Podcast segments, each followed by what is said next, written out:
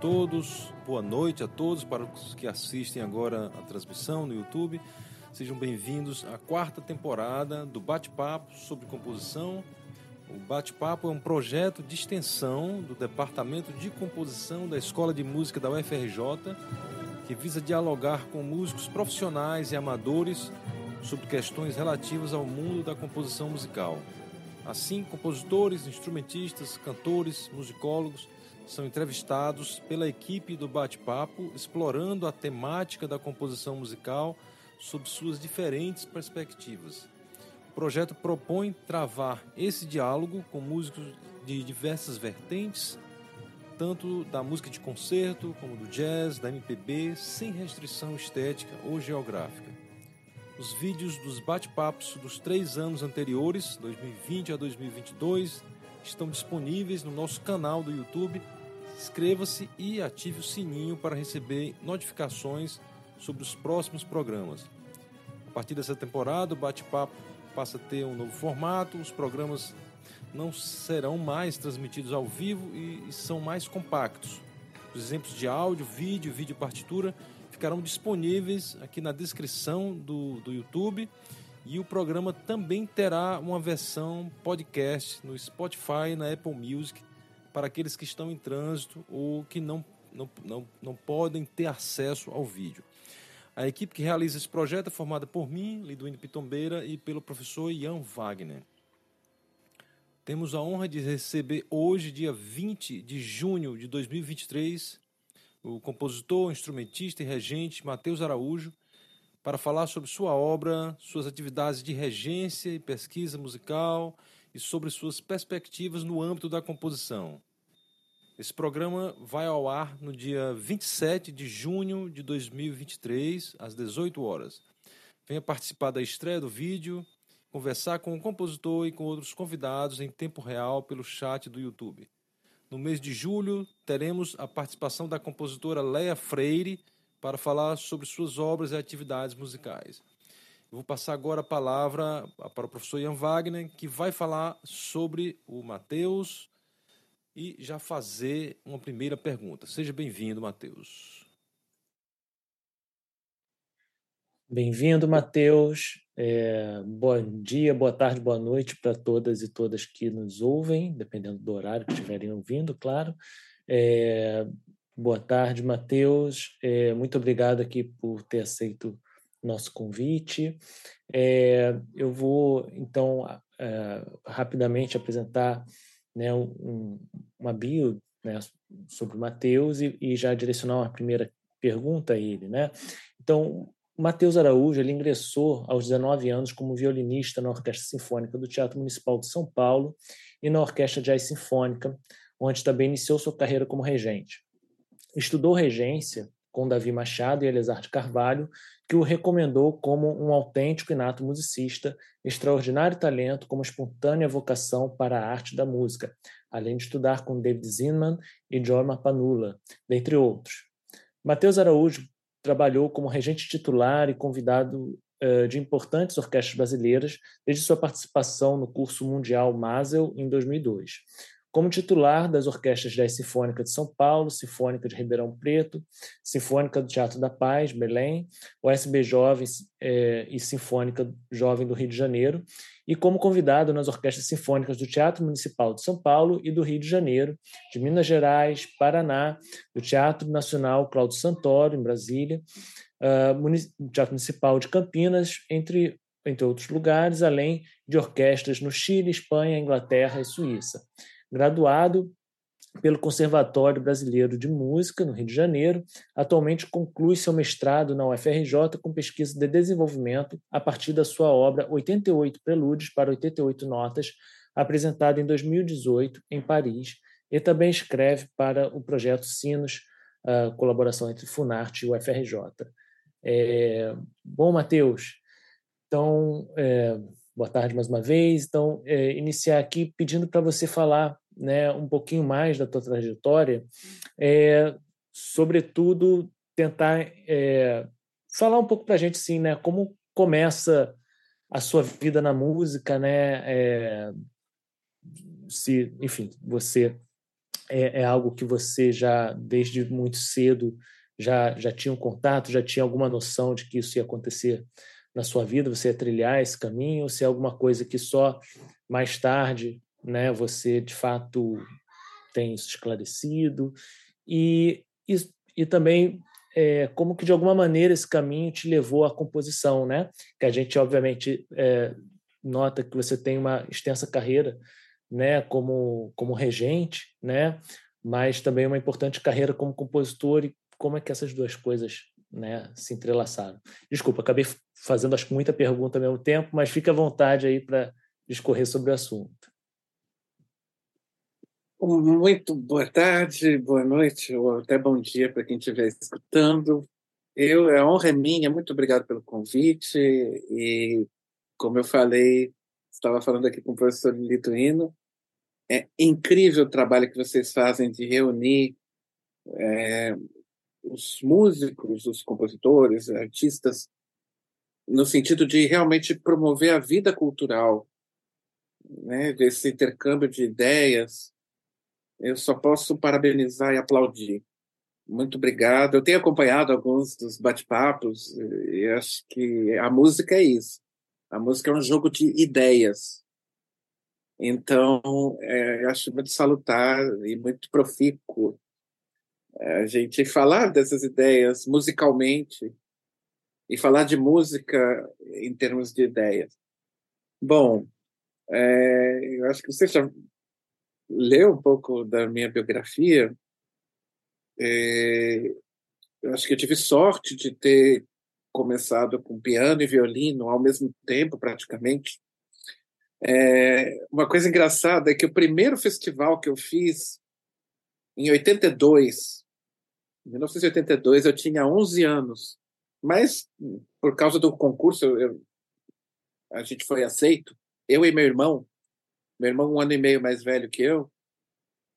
No primeiro curso foi de composição, com Almeida Prado e com Cláudio Santoro, em Campos do Jordão em 82. Eu era... Só que a gente escrevia, a gente escrevia num estilo, vamos dizer, clássico.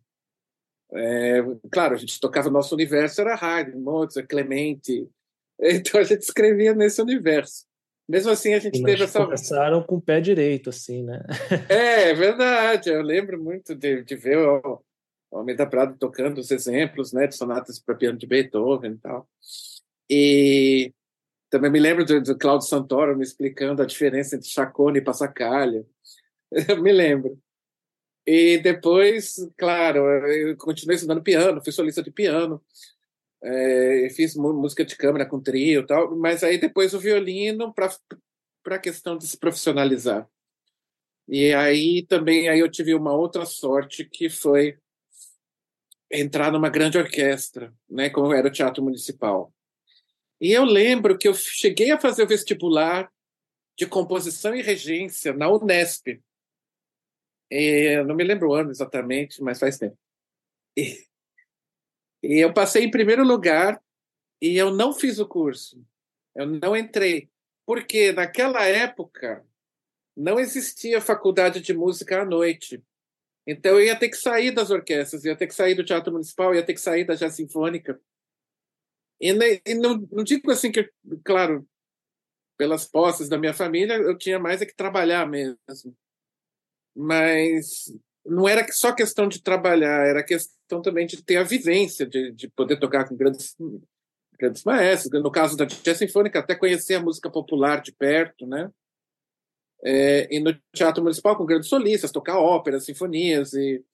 Então, eu acho que essa é uma vivência incrível. E, e, e claro que ela poderia ser concatenada com a faculdade, mas naquela época é, eu acho que nem existiam faculdades de música à noite naquela época.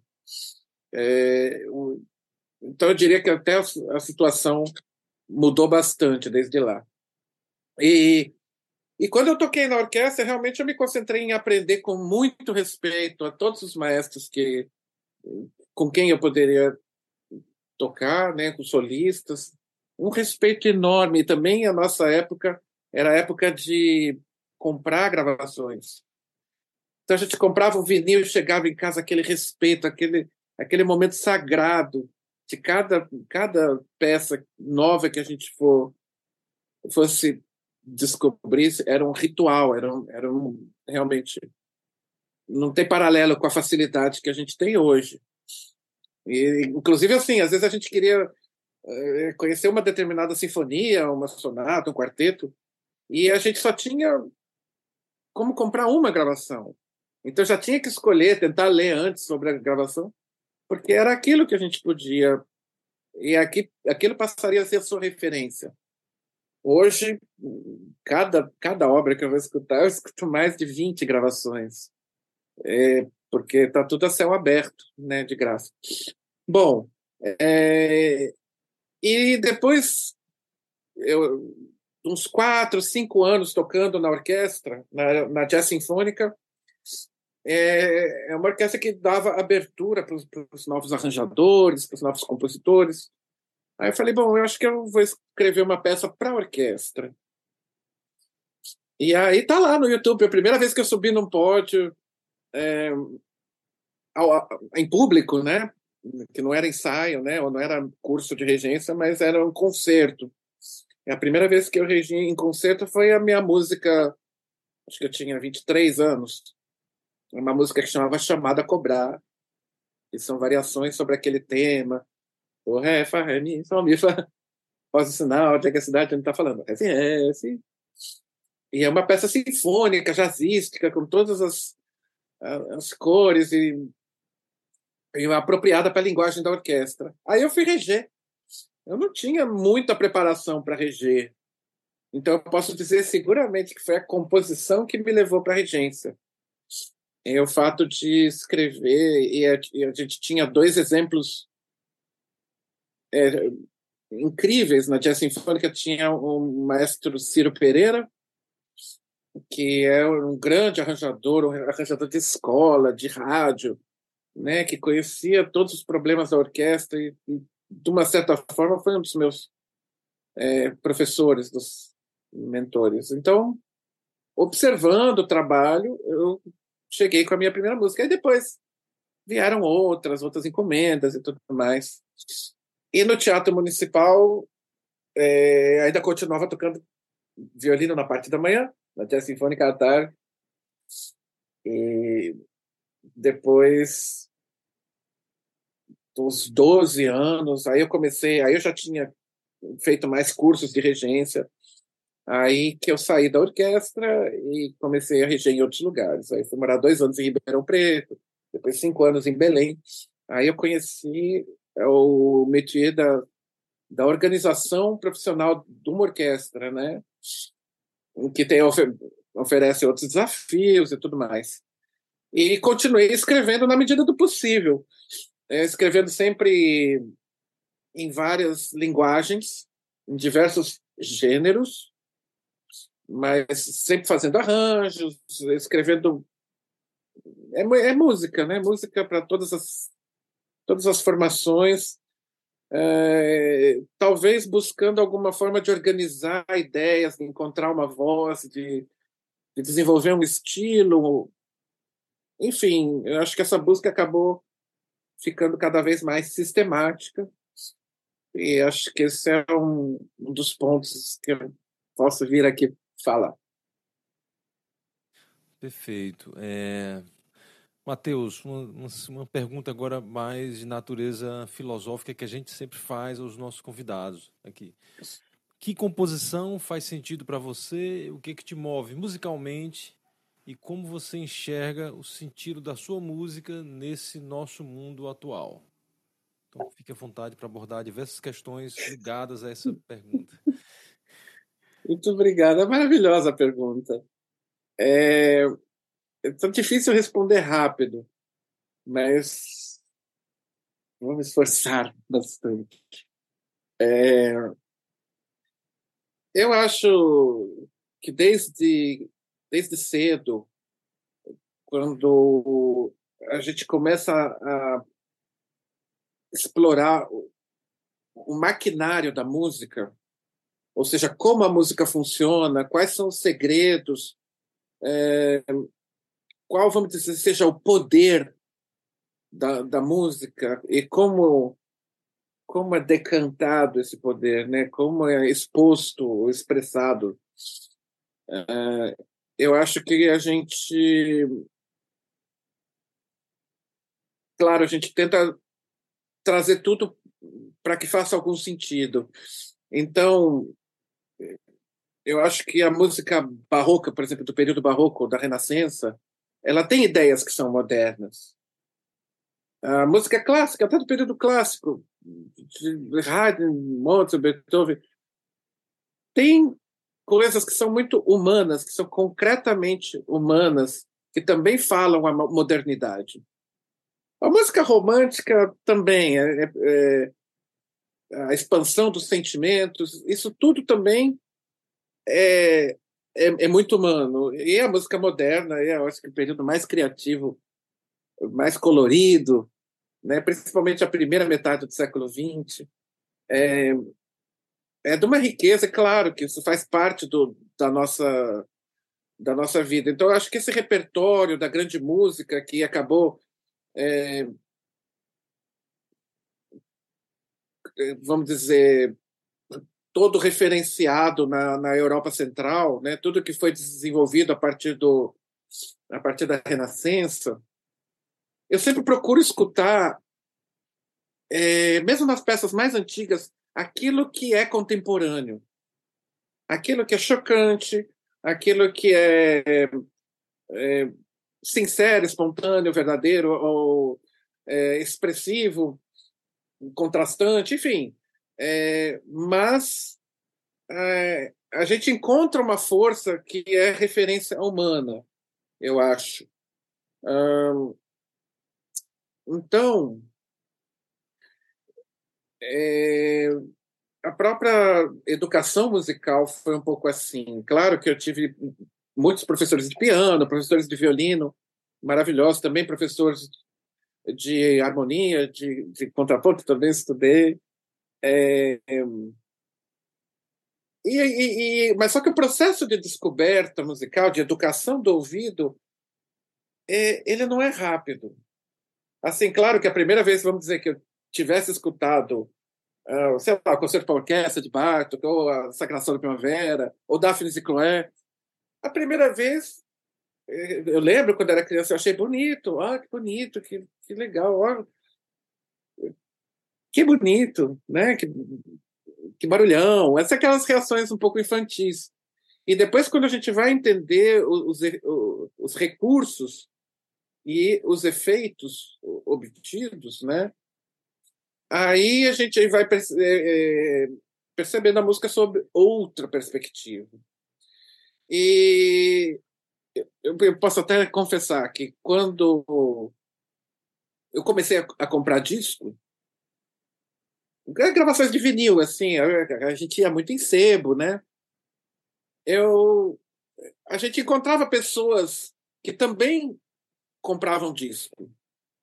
E às vezes essas pessoas que compravam disco, que não necessariamente melômanos, mas pessoas que gostavam de que é, compravam coisas novas, elas falavam de vários compositores e falavam das obras de cada gravação e é uma coisa que eu não vi os músicos falando. Os músicos lá da orquestra jovem, tal, eles só conheciam aquilo que botavam na frente deles. Ou então, quando muito, aquele compositor que por algum motivo virou um objeto de paixão, aí a, mas não tinha essa é, essa disposição, essa essa busca em conhecer novos trabalhos, novas interpretações. Então, por exemplo, uma coisa que eu poderia dizer que mudou bastante, acho que lá quando eu tinha uns 15 anos, é, claro que a gente já tem uma, uma apresentação da música com aquela corrente principal que é, que é estudada na faculdade, né? Depois do período romântico, um pouco de Debussy, Ravel, Stravinsky, Bartok, depois tem pouco tempo. Já tem que ir para a segunda escola de Viena, é, depois já vai para Boulez, Stockhausen. E, e, e, ok. Só que isso eu acho que rouba uma grande fatia da, da verdade musical. Por exemplo, a primeira vez que eu escutei Carl Nielsen, a primeira vez que eu vi, por exemplo, nunca ninguém me falou de Carl Nielsen, nunca, nunca. É, claro, eu já tinha ouvido falar de Sibelius por causa do concerto para violino tal, mas eu vi, ah, Carl Nielsen é importante, nasceu na mesma, na, no mesmo ano de Sibelius, nasceu na Dinamarca. E aí eu vi, um dia que eu fui lá no Sebo, eu vi uma gravação da terceira sinfonia expansiva de Carl Nielsen. Aí era uma gravação com o Leonard Bernstein regendo a própria Orquestra Real Dinamarquesa e é, ao vivo, né, com tantas gravações do Bernstein ao vivo, e tinha um, um trecho lá na capa do disco que estava uma crítica. Foi como se a, se a expansiva e Nielsen esperassem 50 anos por essa noite. Aí, quando eu olhei essa crítica, eu falei: nossa, imagina, esperar 50 anos por uma noite, isso deve ser muito especial. Aí eu não conhecia, nunca tinha ouvido falar, mas falei: vou arriscar. Aí eu arrisquei, cheguei em casa, escutei, escutei, escutei. E assim, foi muito, muito maior do que eu posso expressar em palavras, o maravilha, maravilhamento. É, eu acho que é uma das gravações que eu mais escutei. Depois da terceira, que eu já. Nossa, isso é é como Brahms, mas é mais do que Brahms. É, é, é, um, é um, são outras, outras direções, enfim, outras paisagens, e a harmonia, enfim. Depois eu fui conhecer a quarta. Ah, a terceira é assim, como deve ser a quarta? É inextinguível. Depois a quinta. É, nossa, aí a quinta realmente é uma das grandes obras do século, né? Aí eu fiquei chocado com, a, com o desenvolvimento e com a originalidade, com a personalidade que a música pode ter. Que, na verdade, ela não tinha tanta, tanta influência germânica, né? porque então a gente começa a escutar Wagner, começa a escutar os compositores que desenvolveram cromatismo, é inevitável. Mas depois a gente escutar os compositores de outros países né, e ver que realmente são pilares a música de Sibelius é um pilar, a música de Carl Nielsen é um pilar, a música de Janacek é um pilar, como a música de Bartók. Janacek é, é, é, um, é um compositor assim, com células curtas, imitando a voz humana, com ritmos obsessivos, com mudanças de clima, é coisas que às vezes a gente não vê numa música que tem o perfil é, pós-romântico, enfim. É, isso é um naquela época falava né, em compositores nacionalistas, né? Como para dizer, como os compositores ibéricos, né? Manuel de Falo, então. Mas eh, Enesco, Enesco, vamos dizer, na Romênia tal, não é questão de ser nacionalista, é questão de é, se expressar livremente. Então, eu posso dizer que o que, o que representa é tudo que é feito com profundidade, é tudo que traz a, a, eu posso dizer a representatividade de um povo, porque mesmo quando eu estou escutando Beethoven ou quando eu estou escutando Bruckner, tem horas que você ouve ali o canto da comunidade. Se você prestar atenção, ok, Sinfonia do Bruckner tem três, três planos. Vai, vamos dizer, tem um tema para a natureza, que tem energia, tem um tema para a comunidade, para o homem, que é um pouco mais, às vezes, um pouco é, ingênuo, um pouco ingênuo, como era a natureza de Bruckner, né? Muito simples, camponês, né? É, e a terceira, que é a busca é, de, dos espaços é, do além, né? Vamos dizer, da igreja, de Deus e tudo mais. Então, mas você olha a, a maneira de se expressar, a maneira de, de construir. E eu achei que eu achei que era um absurdo assim os músicos não terem oportunidade de viver, por exemplo, uma sinfonia de Carl Nielsen. Ou então, né, eu estou dando esse exemplo porque realmente foi um, um, dos, um dos exemplos que me marcaram. Eu, eu, eu achei fantástico esse exemplo, porque assim, é, para, para além de tudo, né, eu acho que você você aborda aí uma questão interessante que é a, a maneira com a qual você você lida com a pesquisa do repertório né, musical, sobretudo você narrando, pelo que eu entendi, né, ainda do momento é, de juventude, desse contato, momento da juventude, onde isso começa, né, é, num mundo ainda né, diferente, essa coisa da, da loja de, de, disco que você vai, de fato, conversa com outras pessoas e, e, e pega algumas dicas, coisa que não era habitual, né, no ambiente da orquestra e talvez ainda não seja, né, é, mas Fala um pouco para gente como que essas descobertas, né, elas que como, como que o impacto dessas descobertas de alguma maneira influiu no seu modo de pensar a sua composição? Ah, tá bom. Consegue traçar esse? eu acho que sim. Olha, é... eu acho que na é, é um, a música ela é um processamento de ideias, vamos dizer. Né? Então, eu acho que de acordo com o que a gente recebe, a gente pode refratar, a gente pode é, processar e devolver de volta, né? E às vezes devolver uma coisa completamente diferente, né? Às vezes achar um, um novo caminho. Mas eu acho que tudo isso com, contribuiu para ter um respeito muito grande, também uma autocrítica muito grande. Então, é, eu não tinha a natureza de escrever a primeira coisa que, que me vem que me vem na cabeça, né? Desde cedo eu escrevi, mas eu sempre procurando seguir algum caminho estrutural, né? Desde desde que quando desde quando eu escrevia no estilo clássico, vamos dizer assim, no estilo da, da era clássica. É, eu acho que não, não tem uma lógica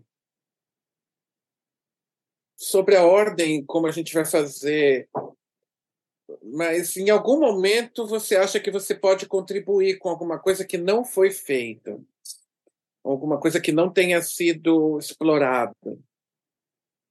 E, e, quanto mais a gente conhece, né, quando, quando eu fui conhecendo o repertório, é, a gente se sente engrandecido né, de ver como, como o ser humano foi representado tão.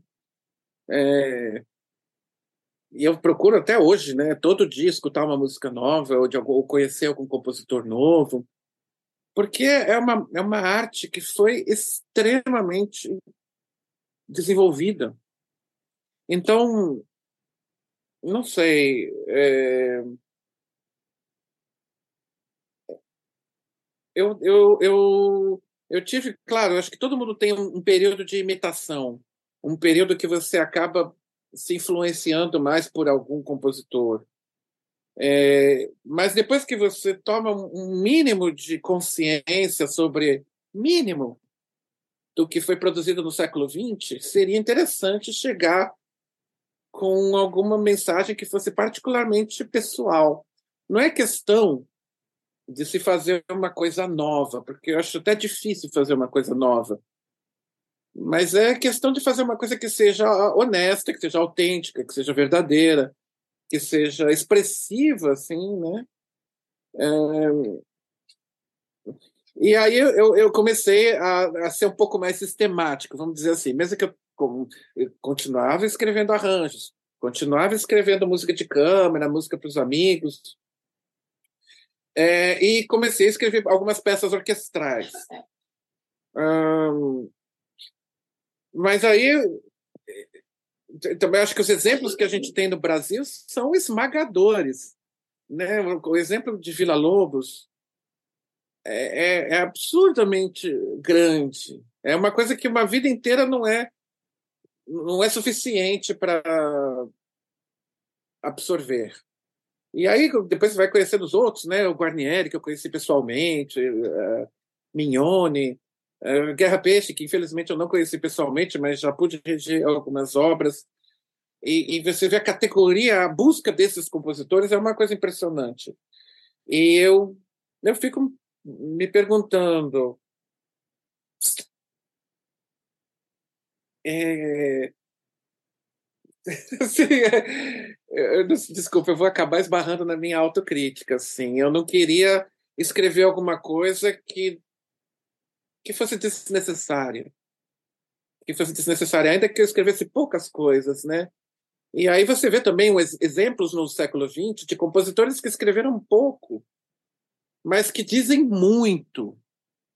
Né? Eu digo assim que a obra pode caber em cinco CDs, vamos dizer assim, como Weber, ou então Manuel de Falha, compositores assim tão diferentes e ricos.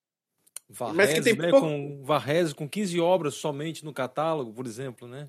exatamente, Varese, Xenax também, assim, relativamente curtos, mas cada peça sensacional, cada peça um, um, um exemplo de. Então, é, isso é uma coisa a se considerar.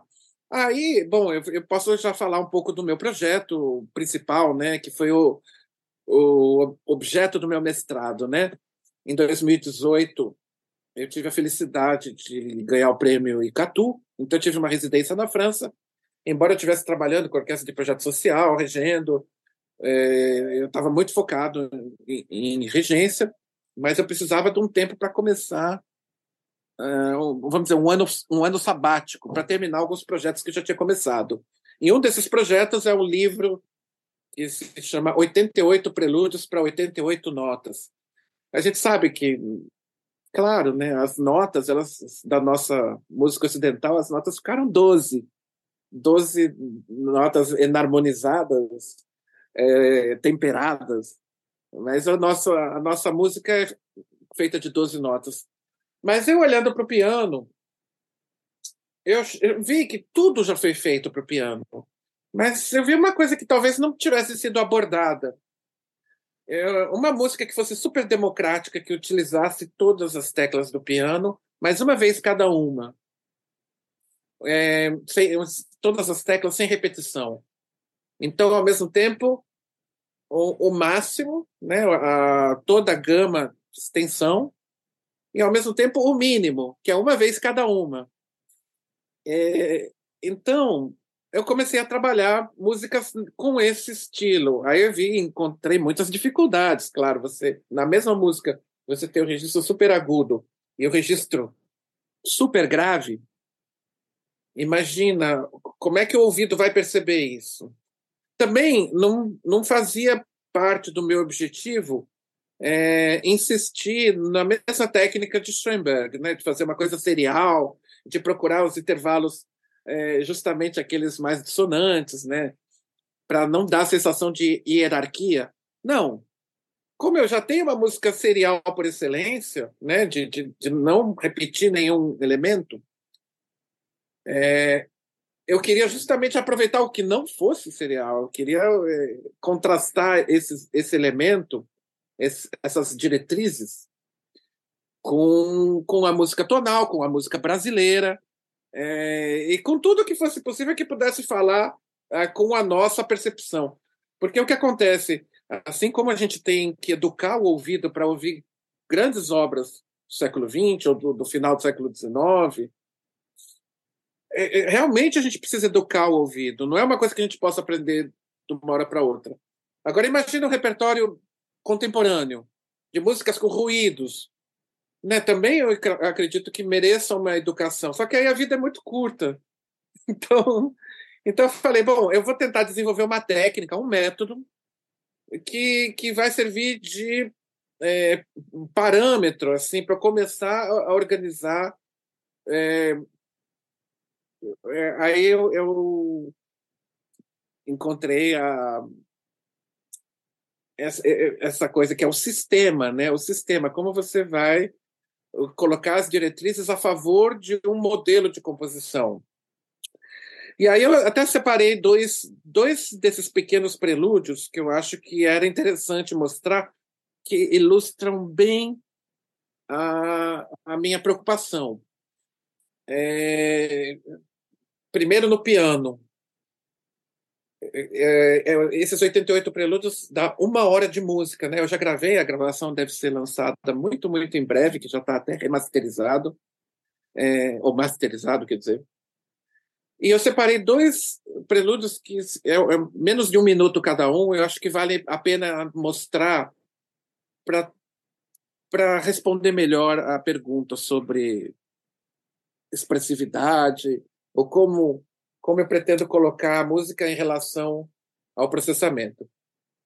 Então tá aí uh, o prelúdio 67 e o prelúdio. Desculpa, 87 e o prelúdio 65. Você pode aumentar o tamanho da tela? Aí eu vou explicar. O prelúdio. É, dá só um pause, por favor. Pause. Isso. O prelúdio 87, eu, eu boto esse vídeo porque esse vídeo tem a partitura, então dá para ver na partitura. Ah, eu botei nessa capa do, do livro, eu botei o mapa do céu, claro, porque são 88 constelações no céu, assim como são 88 teclas no piano. Então sempre tem essa analogia de conjuntos. É, esse, no prelúdio 87, é, o, o teclado está dividido em duas partes, tem 44 notas para um lado e 44 notas para o outro, e tudo que for ser tocado vai ser equidistante. Então, é, é a música absolutamente inteira, espelhada. E é uma música normal, como Bach fez uma música de tensão e relaxamento. Aqui também, uma música de tensão e relaxamento, de acordo com os intervalos, com as harmonias que possam ser deduzidas, né, é, que estão colocadas subjetivamente. Já o segundo prelúdio que vai tocar na sequência, que é o, o 50. É, é o 65. É, 65, obrigado.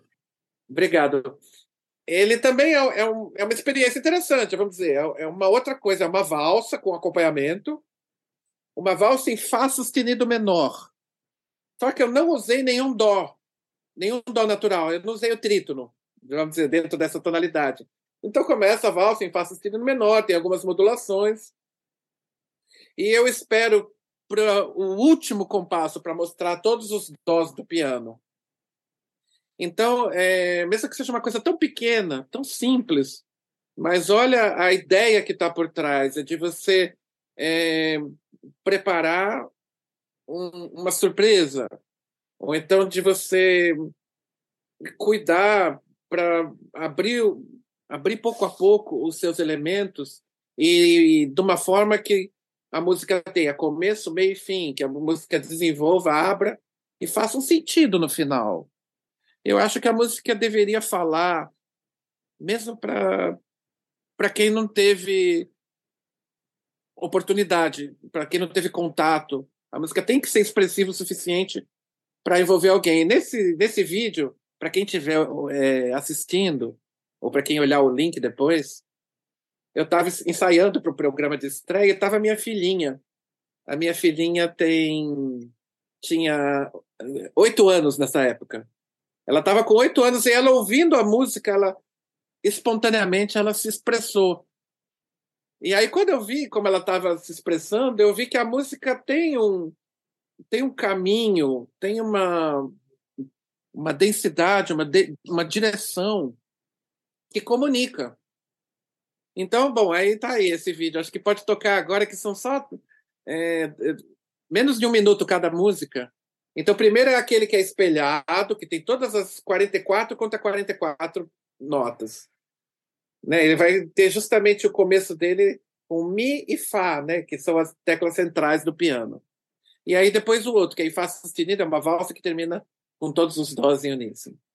Pode, pode tocar?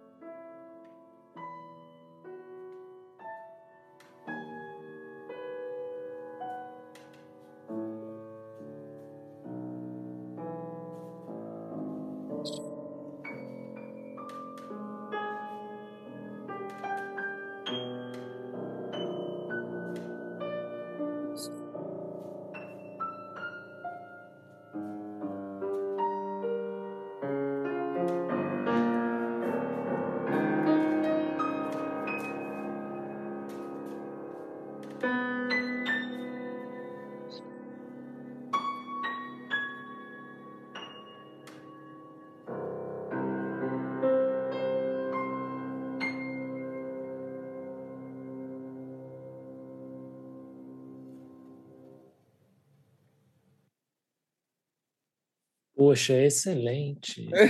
Assim, esse, esse dó aí no, no final realmente você conseguiu se encaminhar para ele de uma maneira incrível, assim, né? Não, não tinha como ser outra nota, né? É, é, isso. Por isso que foi uma, uma grande aventura, isso, acima de tudo, assim, porque depois eu, eu, eu realmente procurei para ver se tinha outros compositores que tinham abordado essa técnica, né? Esse sistema de não repetir notas. E aí eu vi que até as miniaturas de, de Weber porque Weber, né, nossa, que mestre da miniatura. Mas ele repete notas, ele repete os mesmos so os sons, pitch, né, as mesmas alturas.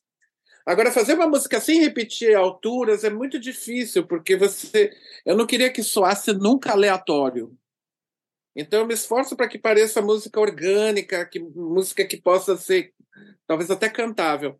Então, depois que eu fiz esse projeto, apresentei lá em Paris, acho que foi muito bem recebido. Até tive alguns compositores que escreveram peças assim para mim. É, enfim, não deu, não deu tempo de falar nisso. Aí eu cheguei aqui, depois da pandemia, a gente voltou. E, e aí eu fui fazer o mestrado. E aí no mestrado, é, conversando com o professor Marcelo Jardim, meu orientador, ele, a, a gente conversou, a gente podia fazer esse, esse sistema acontecer em, em outras entidades sonoras, em conjuntos. Então, assim como o Vila Lobos fez os choros e as baquianas, esses ciclos para várias formações, Marcelo me propôs de fazer várias formações para um projeto de mestrado. Então, no, no meu projeto de mestrado, é, tem um quarteto de cordas, um quinteto de sopros, um quinteto de metais, uma peça para percussão, uma peça para orquestra de câmara e uma peça para orquestra sinfônica, que já foi estreado ano passado, quando eu regi com a, a Orquestra Sinfônica Nacional da Universidade Federal Fluminense. A peça para orquestra tem 13 movimentos, que cada movimento é uma exposição de 88 frequências diferentes. É... E para um grupo menor, como quarteto de cordas, ou como um, um, quinteto de sopros, por exemplo. O quinteto de sopros, a nota mais grave do, do fagote é o si bemol. Si bemol grave. E a nota mais aguda da flauta do repertório assim, seria o ré. No repertório sinfônico. Claro que a flauta ainda pode dar mi bemol, mi, enfim, coisas mais da maneira ordinária até o ré. Então, uma música de si bemol até o ré tem 65 sons diferentes. Então, cada música ia ter que ter 65 ataques diferentes. Mesmo que dois, dois instrumentos tocassem a mesma nota, mas é considerado um ataque só. Então, para a música de quinteto de sopro, são sete valsas. E aí, agora acho que a última coisa assim que eu tenho que falar desse sistema foi quando eu estava desenvolvendo o mestrado que eu cheguei a um nome que faz um pouco de sentido, que é um nome pangramista, que tem a ver com pangrama. Pangrama é uma figura de linguagem que existe desde a literatura da Grécia Antiga. É, é, o pangrama consiste num jogo de letras para formar uma frase e usando todas as letras de um determinado alfabeto. A frase, o pangrama mais famoso é de 1888, é aquela frase que a, a, a americana a, rapo, a pequena raposa marrom pulou é, a rápida rápida é, raposa marrom pulou em cima do cachorro preguiçoso. Em geral, essas palavras pangrama, essas frases, elas não têm tanto sentido.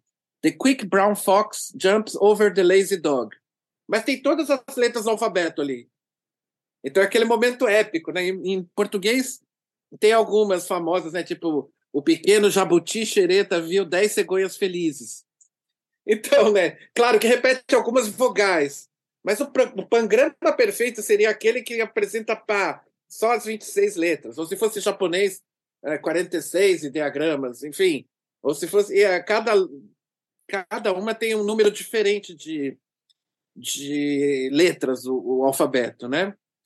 E a minha esperança é que eu pudesse fazer na música uma coisa mais especial do que é possível fazer com letras. Porque sempre as frases com letras, elas são frases meio bizarras. São frases mesmo sem sentido, assim, né? Tipo, pequeno jabuti, xereta, viu 10 segundos felizes. Não é uma coisa que vai mudar. É não é uma ideia, assim, muito... Então, na, é, na verdade, é um jogo. É um, é um jogo. Então, você, você conseguir fazer uma coisa expressiva a partir daquilo, e claro que com 88 alturas, você tem um alfabeto maior do que o alfabeto das letras. Mas ainda assim você tem muitas outras dificuldades. Como é que você vai trabalhar o ritmo? Como é que você vai preencher o super grave, super agudo? E aí eu diria que tem alguns prelúdios que eu fiz em uma tarde e teve outros que demorei duas, três semanas. Só para uma página, para três linhas ou para seis compassos. Né? Então, eu acho que é o esforço de rigor, de perfeccionismo, ou de a ansiedade de, de, de corresponder, de buscar uma estrutura que não tenha sido muito abordada, né? Acho que aí foi uma série de descobertas, de aprendizados, e eu continuo aprendendo. E agora, claro, você começa a misturar esse estilo, fazer outras coisas ficarem possíveis, né? Assim como o próprio serialismo, né? Ele foi é, ele foi é, explorado, depurado em várias vertentes. E essa, vamos dizer, o pangramismo, pangramismo, nem sei se é isso o nome, mas é uma maneira, é uma maneira de buscar. Claro que eu continuo escrevendo música em forma sonata quando eu posso, eu continuo escrevendo música é, arranjo, música talvez um pouco mais colorida no sentido rítmico, né? Teve uma peça que eu escrevi para a USB, por exemplo, que só tinha quintas justas do começo até o final, ou seja, uma restrição que você se impõe, uma restrição é, que faz com que eu até tem essa frase na poética da música, né? O Stravinsky fala: quanto mais eu me cerco de restrições, mais eu sinto liberdade. Então, isso te dá uma autonomia, porque você está trabalhando com aqueles elementos e você tem que mostrar só com aqueles elementos. Né? Eu acho que é, é uma questão de desafio. É, às vezes parece pouco, mas, assim, para terminar, é, é, o pangrama, é, é, esse tipo de sistema, é claro que ele pode sobreviver numa sequência, como é dos 88 prelúdios, ou como é das sete valsas, ou então a peça orquestral, que são as 13 constelações, é cada uma um pangrama perfeito, 88, 88, né? E, e é, é, um desafio para o ouvido, é um desafio para a performance, porque às vezes você tem saltos, é, ou você tem notas no extremo agudo, mas é, acima de tudo é, é uma coisa que virou uma ferramenta composicional então eu posso utilizar isso no meio de uma música. Por exemplo, se eu quero, é, por algum motivo, expressar uma confusão absurda que envolva todas as linhas, é aquele momento de acontecer um pangrama. É, então eu dei esse exemplo aí, que vai estar no link, a peça, a última peça orquestral que eu fiz, que foi brilhantemente estreada no México pelo meu querido colega Tobias Volkmann, ele regeu, ele me comentou essa peça, faz uma música de, de Vila Lobos no Carnaval. Eu falei, Vila Lobos no Carnaval? Eu falei, não, vamos pensar uma coisa mais metafísica do que Vila Lobos, todo respeito. Aí eu usei os temas assim de Vila Lobos e, e no final uma chegada imaginária numa outra densidade, numa outra dimensão, né, dimensão celestial no caso. e no final tem que ter um samba, tem que ter um samba de primeiro um samba de bloco, um samba de, de boteco, né? E depois um samba de avenida, com exaltação e tudo. E aí, quando você chegou no final do samba, eu precisava de uma solução Deus ex machina. Uma solução assim para resolver a composição, que seria a música terminou com um pangrama. Então, os compassos finais é como se, é, depois daquele samba, depois daquela bagunça toda lá no céu, abrissem todas, os, todas as portas, todas as 88 portas, e você escutasse todas as notas juntas, e depois o, o também termina em dó, uníssono, porque aí o uníssono é uma é uma característica de Vila Lobos, né? Ele é, é, ele entende o uníssono de uma forma de uma forma estrutural, assim, de uma forma. E aí eu queria terminar a peça em uníssono em homenagem a Vila Lobos. Então, mas só que antes eu botei todas as outras todas as outras alturas, uma vez cada uma. E no final o uníssono dá a impressão que você abriu um portal, que você bem-vindo, bem-vindo ao céu, né? Tipo, você ativou todos os, os sentidos.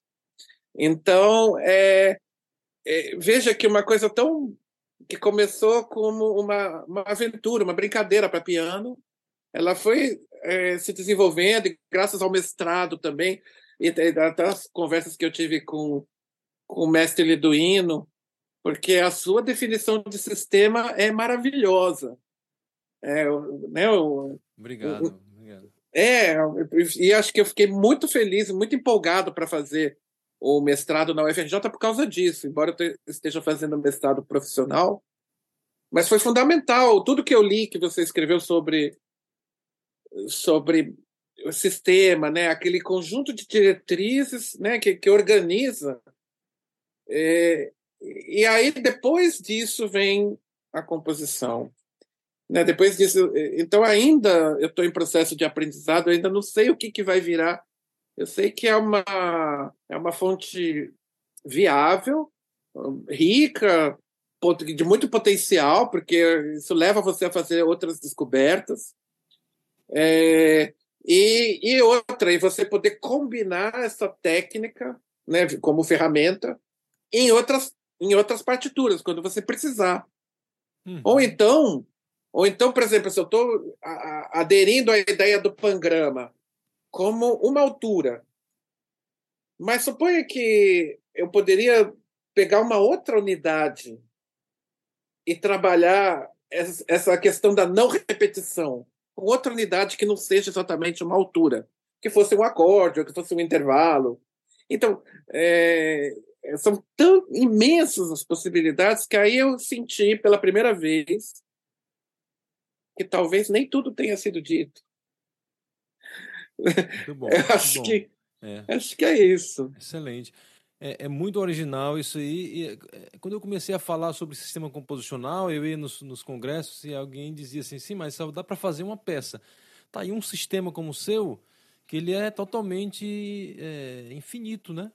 Porque você, é. você, você pode elaborar estratégias a partir do mesmo princípio inicial. E, e aí Exatamente. Você, né? você multiplica. Exatamente. Né? E, exatamente. E assim, e é interessante, é maravilhoso também quando a gente uh, pensa no instrumentista, no músico, por exemplo. É, ok, no teclado as peças estão as, as, as notas estão ali muito delimitadas, você tem a extensão sem problema, não é difícil você tocar o agudo ou o grave ou abrir o braço, não tem problema.